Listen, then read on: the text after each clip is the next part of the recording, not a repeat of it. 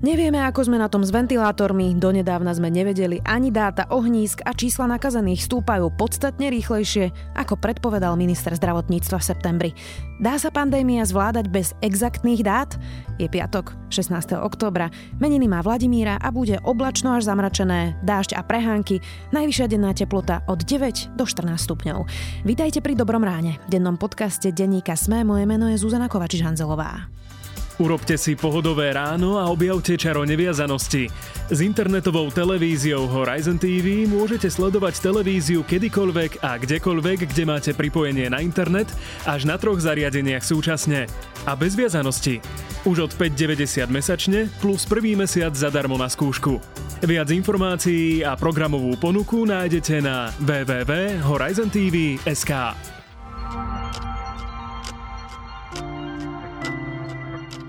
Poďme na krátky prehľad správ.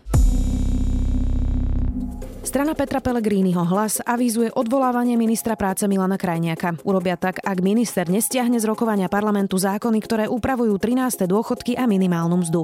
Zároveň chcú podať trestné oznámenie na ministra hospodárstva Richarda Sulíka za to, že nevyužil predkupné právo na nákup 49% akcií východoslovenskej energetiky. Zákon explicitne nezakazuje šéfovať politickej strane aj z výkonu trestu. Znamená to, že ak by Najvyšší súd Marianovi Kotlebovi potvrdil trest za propagáciu extrémizmu, stranu by mohol riadiť aj z väzenia. Kotleba si v pondelok vypočul rozsudok špecializovaného trestného súdu, ktorý ho odsúdil na 4 roky a 4 mesiace väzenia za šeky v sume s nacistickou symbolikou. Konflikt medzi premiérom Matovičom a ministrom hospodárstva Sulíkom pokračuje. Opäť síce sociálne siete odkazovali. Matovič napísal, že SAS šíri blúdy a bude to mať devastačné následky pri boji proti koronavírusu. Richard Sulík zase napísal, že ho mrzí premrhané leto a že chcel zatvárať hranice ešte predtým, než sa koronavírus opäť v krajine rozšíril. Najbohatším Slovákom je podľa rebríčka magazínu Forbes opäť majiteľ HB Reavis Ivan Chrenko s majetkom 1,65 miliardy eur. Na druhom mieste zostal Jaroslav Haščák z Penty, na treťom je spolumajiteľ Esetu Miroslav Trnka s odhadovaným majetkom 700 miliónov eur. Zdravotné poisťovne pre zhoršenie pandémie dočasne rušia výmenné lístky k špecialistom. Chcú tak obmedziť návštevy pacientov u všeobecných lekárov. Opatrenia platia od 1. októbra až do odvolania. Viac takýchto správ nájdete na sme.sk.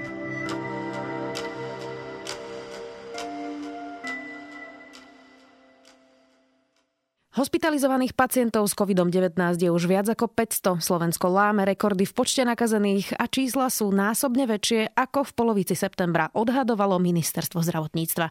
Verejnosť nemá dáta a na nedostatok čísel sa stiažuje už niekoľko dní aj minister hospodárstva Richard Sulík. Rozhorela sa preto opäť koaličná kríza medzi SAS a premiérom. Ako sme na tom s dátami? A kam sa rútime s rekordnými počtami nakazených?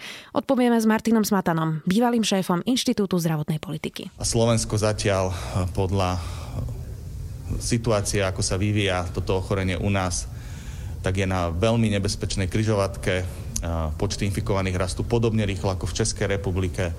Česká republika je momentálne na tom najhoršie v celej Európe. Je to najviac zasiahnutá krajina. Pán Smatana, ja vás zacitujem na úvod.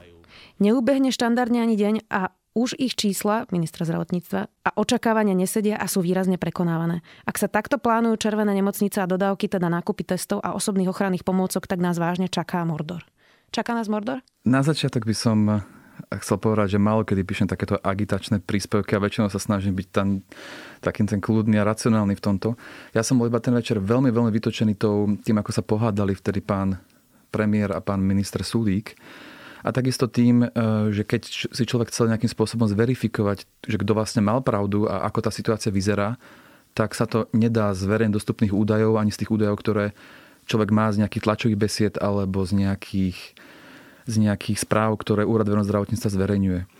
Či nás teda čaká Mordor? Ja som tu naražal v princípe na to, že keď viem, že je piatok je tlačová beseda ministerstva zdravotníctva, kde deklarujú, že čakajú o týždeň, o dva nejaké hodnoty a tie hodnoty sú prekonané a konštantne prekonané deň potom, čo stalo síce iba raz, ale akože aj v minulosti už mali veľké, veľké, veľké diskrepancie, tak je zrejme, že tam sa asi robí nejaká chyba a keďže sa nezverejňujú tie údaje ani tie modely, tak ťažko sa nejakým spôsobom tá chyba napraví a otázka je potom, do akej miery sa tieto zlé čísla prejavujú na tom rozhodovaní a na tých rozhodovacích procesoch. Vy, keď ste ešte boli vo funkcii šéfa Inštitútu zdravotnej politiky, tak počas tej prvej vlny ste robili vlastne ten matematický model toho, ako sa môže vyvíjať pandémia v prvej vlne.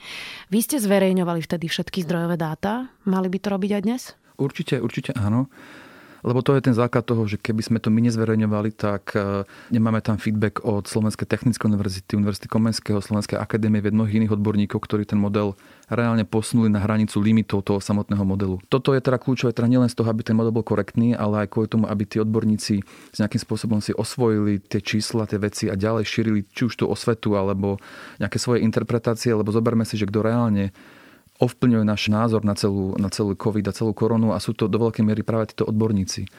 Lebo korona priniesla teda okolo, okrem veľa iných vecí aj takú zvláštnu vec, že počúvame pánov profesorov, matematikov, virologov a dáme na ich názor. A keďže ten model teraz nie je, tak e, aj samotní odborníci a tí experti, tí mienkotvorci sa ťažšie presvedčajú a tiež potom vypisujú agitačné príspevky na sociálnych sieťach a potom tá dôvera sa oveľa ťažšie buduje a na druhej strane potom nám tu vzniká veľká dezinformačná zóna alebo taká, ten, ten priestor, ktorý sa potom tiež veľmi náročne nejakým spôsobom eliminuje. My vlastne nemáme informácie o ničom, čo minister zdravotníctva nedovolí zverejniť momentálne. Vlastne novinári sa už týždne snažili dopatrať presne k dátam, o ktorých hovoril Richard Sulík, že kde boli teda tie ohniska nákazy a ako sa teda a kde sa ľudia nakazili.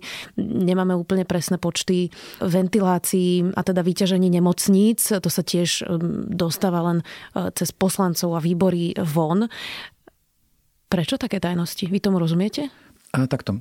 Ministerstvo zverejňuje údaje niektoré. Tie sú zverejňované na portáli Národného centra zdravotníckého informácií. Tam je taký COVID portál, kde si môžete pozrieť také základné agregátne údaje ohľadom počtu testovaných, počtu lôžok, nejakých hrubých e, delení alebo rozdelení, avšak s tým sa pracovať nedá, to si človek nemôže ani exportovať, to si človek musí prepisovať a preto viaceré médiá si to potom sami prepisujú, interpretujú a vznikajú z toho také všelijaké, um, všelijaké alternatívne verzie toho vývoja. Prečo by ale niekto nechcel zverejniť tie dáta? Ja tomu totiž nerozumiem. Hneď možno dokončím.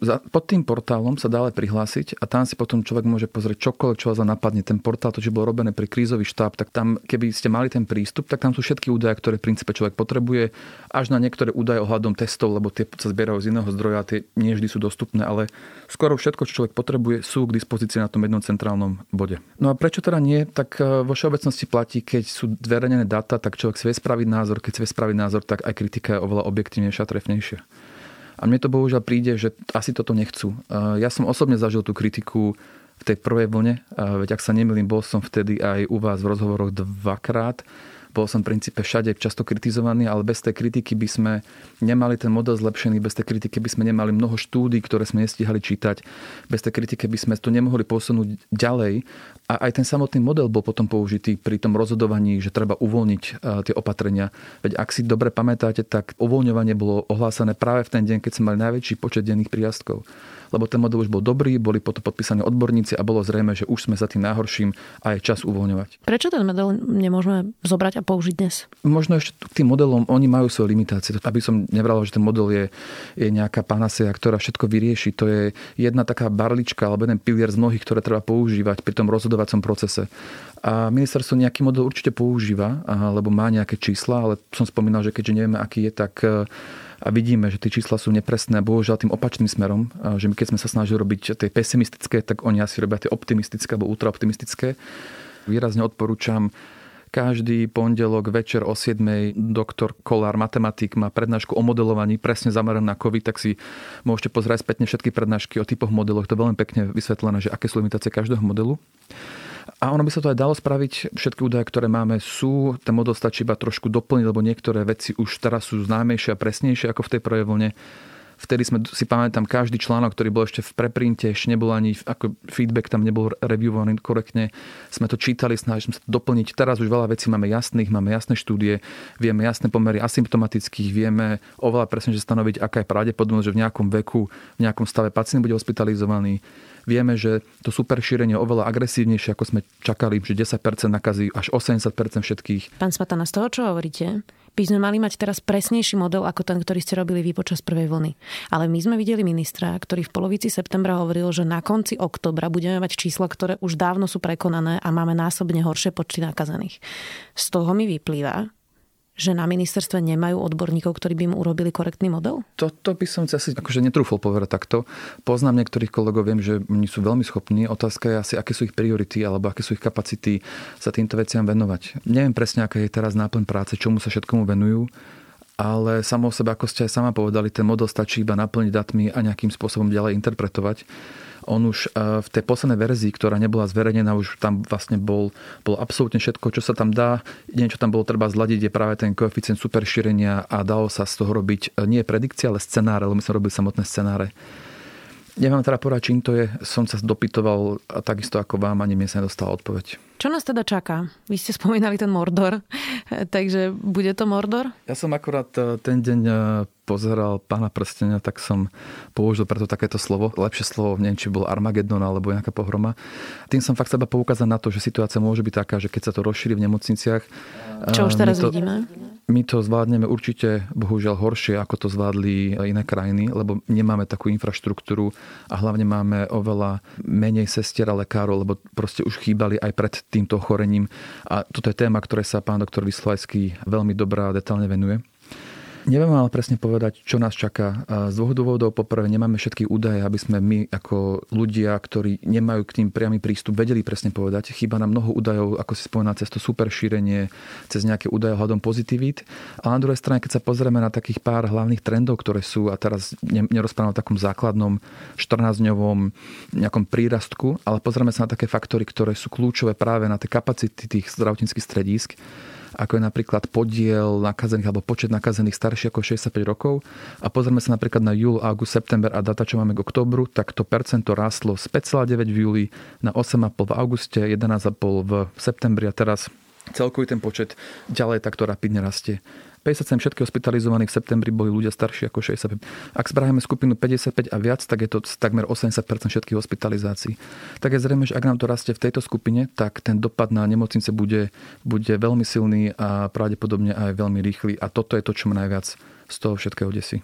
Tie opatrenia, ktoré sme teraz prijali, nepomôžu? Oni určite pomôžu, ale ja som bol názoru, ešte pred pár dňami som vašich kolegov rozprával, že verím, že aj tie pôvodné opatrenia, ktoré od 1.10. budú fungovať, lebo tie opatrenia fungujú v iných krajinách. Ono to skôr závisí od tom, či ich dodržujeme alebo či nejakým spôsobom nezneužívame. Keď sa ešte vrátim viac v čase, ja ten princíp semaforov je dobrý princíp. Mať rozdielne krajiny alebo typy prevádzok a podľa toho, ako sa situácia vyvíja, tak zapínať alebo vypínať niektoré prevádzky alebo služby.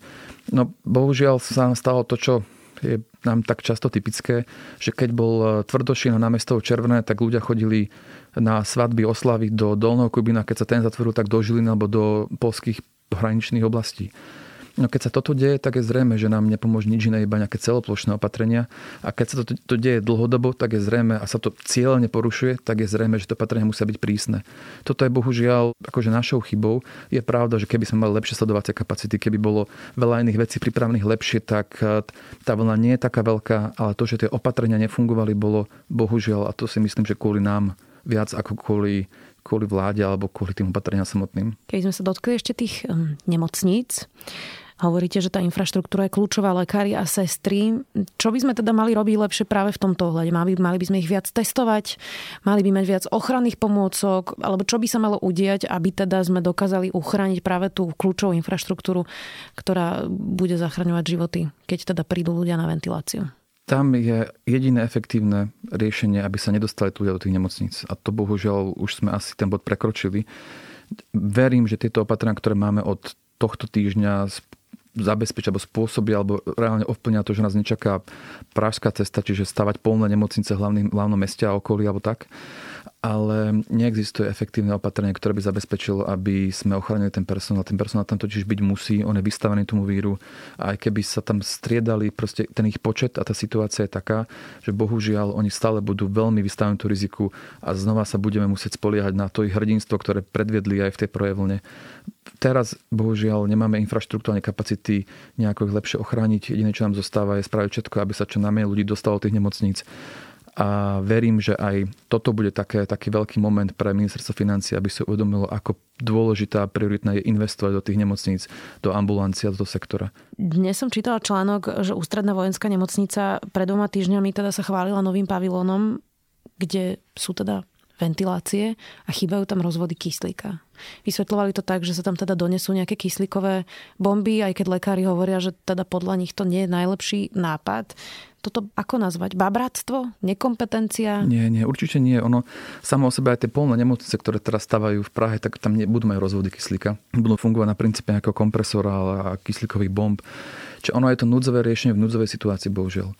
To už je príprava na to, že keď už nebudú mať kam dávať, tak je to stále lepšie riešenie ako žiadne. Takže bohužiaľ toto je, toto je to, čo by nám hrozilo všade, keby sa ten vírus rozšíril ďalej. Žiadna krajina nemá toľko lôžok z rozhodom kyslíka, aby si to mohla dovoliť. Veď samo o sebe, ak sa nemýlim, tak e, aj v Čechách majú iba nejakých 4 tisíc lôžok, ktoré majú ten rozhod kyslíka a ostatné musia byť takto provizorne riešené. Takže toto je skôr výsledkom núdze ako čohokoľvek iného. Čo by ste povedali tým ľuďom, ktorí stále majú pocit, že toto je teda len nejaká chrípka, a že sa to preháňa. Krátko pred začiatkom vlastne nášho rozhovoru som čítala, že Univerzita Komenského včera musela študentov rozháňať z koronapárty a ide ich všetkých pretestovať. Takže kde sa toto berie, že ľudia nevnímajú tú hrozbu, o ktorej sa tu rozprávame už od marca? Tak to je ten štandardný psychologický efekt krajiny, ktoré mali veľmi slabé prvé vlny, tak má veľmi silné tie následné, alebo tú druhú vlnu je to spôsobené tým, že keď to nevnímame ako strach, nevideli sme tých ľudí umierať a trpieť, tak nemáme obavy, že sa niečo stane. Je to bohužiaľ spôsobené aj tým, aj tou nejasnosťou v komunikácii. Veď zoberme si aj tú situáciu ohľadom 1. oktobra, keď sa menil počet ľudí, ktorí môžu byť na hromadných podujatiach, ako sú svadby z večera do rána cez facebookové statusy, tak pochopiteľne, keď to ľudia takto vnímajú, že je to absolútne jedno, či je to 30 alebo 50 alebo 100, to znamená, že tie opatrenia sú asi, asi tak flexibilné, že je to úplne jedno, či ich dodržujú alebo nie. A aj kvôli tomu, že sme mali pomerne veľmi aktívnu dezinformačnú lobby, a tu chcem pochváliť ministerstvo, že veľmi pekne sa začalo zapájať do tých dezinformácií, tých hoaxov. Majú ľudí, ktorí sa tomu venujú, bojujú voči tomu, ale stále nedá sa, veľmi ťažko sa bojuje voči tomu kvantu zaručených videí a článkov o tom, ako je to podvrh, ako rúška nefungujú a všetko, lebo to by proste potrebovali tým 25 ľudí, čo by to non-stop riešili. Takže ja si myslím, že tieto tri faktory spôsobili to, že ľudia sa necítili ohrození, necítili ten strach a keď nie je ten strach, nie je tam ani rešpekt, keď nie je ten rešpekt, tak sa nedržujú opatrenia. A v tomto eh, si myslím, že bol inak ten náš prvý model, keď bol taký pesimisticky úspešný, že aj keď sa to tak ne, ťažko vraví, ale on pomáhal šíriť tú obavu a ten strach z koronavíru a to je jeden z takých tých hlavných emócií, čo poznáme a verím, že aj to prospelo k tomu, že ľudia viac rešpektovali tie pravidlá a preto verím, že to modelovanie malo robiť, robené aj teraz tiež pesimisticky, aby si ľudia uvedomili, čo nás čaká. A keby sme k tomu ešte pridali jasný plán a harmonogram opatrení, ktoré sa budú zavádzať alebo uvoľňovať, keď sa niečo stane, lebo teraz iba vieme, že ak medián klesne pod 500, tak sa uvoľní. Nevieme, čo sa uvoľní, ani ako sa uvoľní, ani prečo sa uvoľní, ani nevieme, kedy sa to sprísni. A verím, že keby sme už dnes zverejnili, že ak sa to zhorší nad nejakú hodnotu, tak sa zavrú aj ostatné obchody, aj hranice, aj viac sa obmedzia služby, tak aj toto by ľudí prinútilo viac sa zamyslieť, že budem zodpovedný, lebo proste nechcem, aby to viedlo až tam. Mám pre vás záverečnú takú možno trochu osobnú otázku. Vy ste aj s celým týmom vlastne odišli z Inštitútu zdravotnej politiky po prvej vlne. Nemrzí vás to, že ľudia ako vy s prestížnymi univerzitami, celá vlastne vaša skupina, ktorí robili úspešné modely a dobrú prácu, už nepracujú pre štát? My sme sa síce rozišli, ale stále sme na jednej strane v kontakte a na druhej strane stále pomáhame tam, kde treba keď nás kolegovia, či už z ministerstva zdravotníctva zavolajú, že niečo by potrebovali pomôcť, tak my vždy prídeme, s viacerými kolegami pomáhame, či už na ministerstve školstva alebo na ministerstve práce, sociálnych vecí a rodiny. Niektorí kolegovia e, robia v, nerobia síce pre štát, ale robia pre nemocnice, ale pre poskytovateľov. Takže väčšina z nás sa stále venuje tomu sektoru, ktorý teda principiálne stávaný na pomáhanie ľuďom. Takže my sme stále blízko. Ale nemyslím si, že niekto z nás to lutuje. Naopak, ako som spomínal, ja som, ja som aj rád, že som odišiel. Veľmi. Hovorí bývalý šéf Inštitútu zdravotnej politiky Martin Smatana. Vďaka.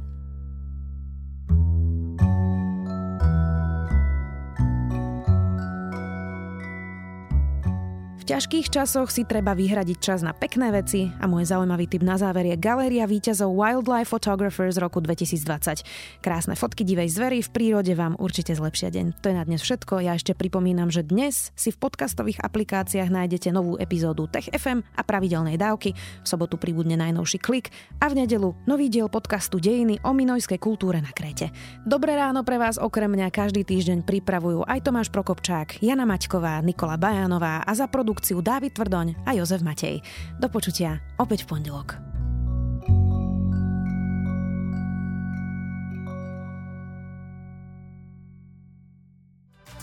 Dobré ráno vám každý deň určite spraví aj internetová televízia Horizon TV. Môžete ju sledovať kedykoľvek a kdekoľvek už od 5,90 mesačne a prvý mesiac k tomu budete mať zadarmo na skúšku. Viac informácií a programovú ponuku nájdete na www.horizontv.sk.